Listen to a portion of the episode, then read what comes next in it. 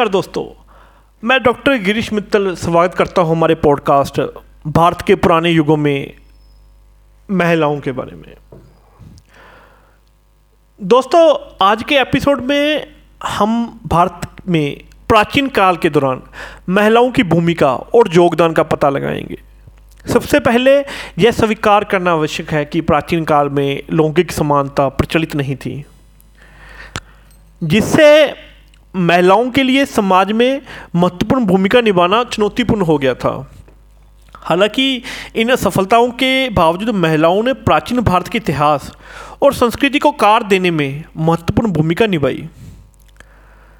वैदिक काल में महिलाएँ को पुरुष के समान ही महत्व दिया जाता था। महिलाओं को शिक्षा प्राप्त करने और धार्मिक अनुष्ठानों और समारोह में भाग लेने का अधिकार था। महिलाओं ने शिक्षक के रूप में महत्वपूर्ण भूमिका निभाई और लड़के और लड़कियों को धार्मिक ग्रंथों का ज्ञान दिया।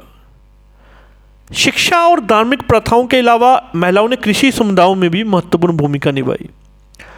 मौर्य राजवंश की ओर बढ़ते हुए समाज में महिलाओं का सबसे महत्वपूर्ण योगदान कश्मीर की रानी दीदा का था। उन्होंने लगभग आधी शताब्दी तक कश्मीर पर शासन किया। और अपने लोगों के लिए शांति और समृद्धि सुनिश्चित की। इसके अलावा उन्होंने आक्रमण के विरुद्ध अपने राज्य की रक्षा का भी नेतृत्व किया।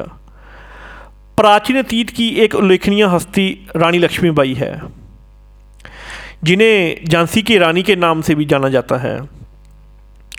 उन्होंने ब्रिटिश उपनिवेशक शासन के खिलाफ भारत के स्वतंत्रता संग्राम में महत्वपूर्ण भूमिका निभाई। एक महिला होने के बावजूद उनमें उत्कृष्ट युद्ध कौशल था और उन्होंने अंग्रेज़ों के खिलाफ अपनी सेना का नेतृत्व भी किया। उनकी बहादुरी भारतीय महिलाओं की पीढ़ियों को प्रेरित करती रहेगी। गुप्त राजवंश के दौरान महिलाओं ने अदालत और प्रशासन में शक्तिशाली भूमिका निभाई। गुप्त काल की सबसे प्रमुख महिलाओं में से एक राजकुमारी कुमार देवी थी।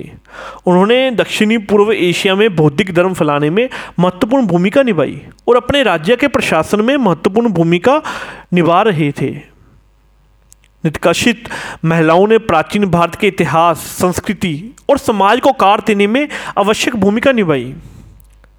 सामाजिक और सांस्कृतिक बाधाओं के बावजूद यह महिलाएँ आगे बढ़ी और भारत के इतिहास में एक अमिट छाप छोड़ी। हमें अपने समाज में उनके योगदान का जश्न मनाना और स्वीकार करना जारी रखना चाहिए।